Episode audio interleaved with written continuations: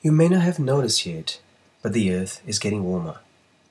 According to a group of scientists composing the International Panel on Climate Change, or IPCC, global surface temperatures increased by an average of 0.7 degrees Celsius during the 1900s. This global warming is due to increasing concentrations of greenhouse gases, which result from various human activities. Climate model projections indicate that the Earth's temperature is likely to rise a further 2 degrees by the end of the 21st century. As a consequence, ice and snow will melt. Sea levels will rise, causing widespread change to the ecosystem. We all know what's going to happen to the polar bear. But what about other animals? Climate change is expected to severely affect ectotherms, animals that regulate body temperature by exchanging heat with the environment. Insects, frogs, reptiles and fish are all examples of ectotherms. Man-made climate change is predicted to cause significant reduction in diversity and widespread extinction. But in the absence of a dramatic global warming in our lifetime, how can we be so sure about these predictions?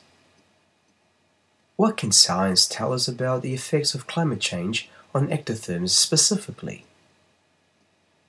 First of all, it's important to understand that these animals have been on Earth long before humans.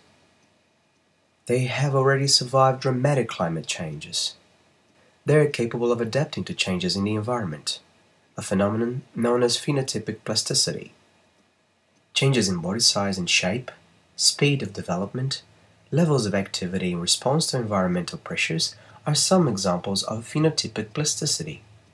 They may also possess a great variety of genes which are constantly under the spell of natural selection.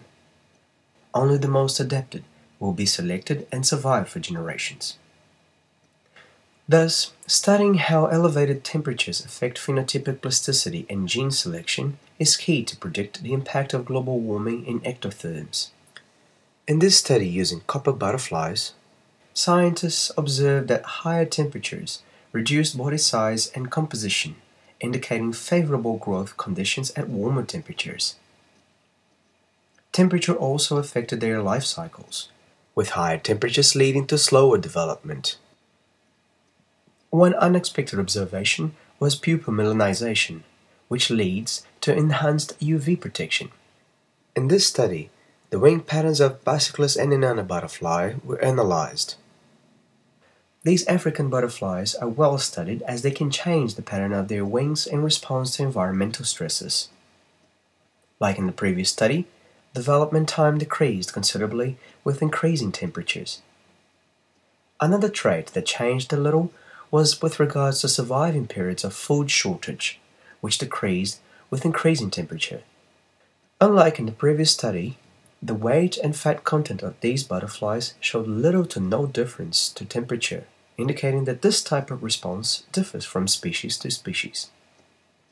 An interesting response was that with regards to wing pattern, which seemed to be triggered by an increase in temperature. It was concluded that differences in wing pattern in response to increased temperatures may lead to a mismatch of wing pattern to seasons. Nevertheless, the butterfly survived the experiment. In the next paper, differences in the wing structure of two species of fruit flies were studied in response to thermal stresses. The Drosophila melanogaster is a tropical fruit fly, whereas the simulans is its European counterpart. Just like in the other studies, the fruit flies responded to increasing environmental temperatures by slowing development and getting smaller. The scientists also looked for differences in wing size and shape, as both flies were subjected to increasing temperatures for long periods. Abnormalities such as curled, bubbled, and crumpled wings were observed. These changes will likely have an impact on their fitness and performance. Whilst wing abnormalities in response to warmer temperatures were observed in both types of flies, the tropical one appeared to be less susceptible to abnormal plasticity, indicating that tropical flies would outcompete their European cousins during global warming. In this following paper, a similar conclusion has been reached.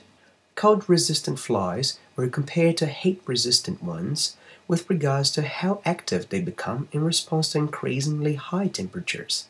Flies adapted to colder temperatures were less active than those adapted to warmer environments. This indicates that heat-tolerant flies will be selected in the event of a global warming. Phenotypic changes in frogs as a response to higher than normal environmental temperatures were observed. Higher temperatures increased development more than growth rate and induced smaller heads. A reduction of head size may lead these frogs to look for smaller insect prey. Nevertheless, again, the frogs are expected to adapt, not die out. Does that mean that animals which are unable to adapt through phenotypic plasticity are marked for extinction? Not necessarily.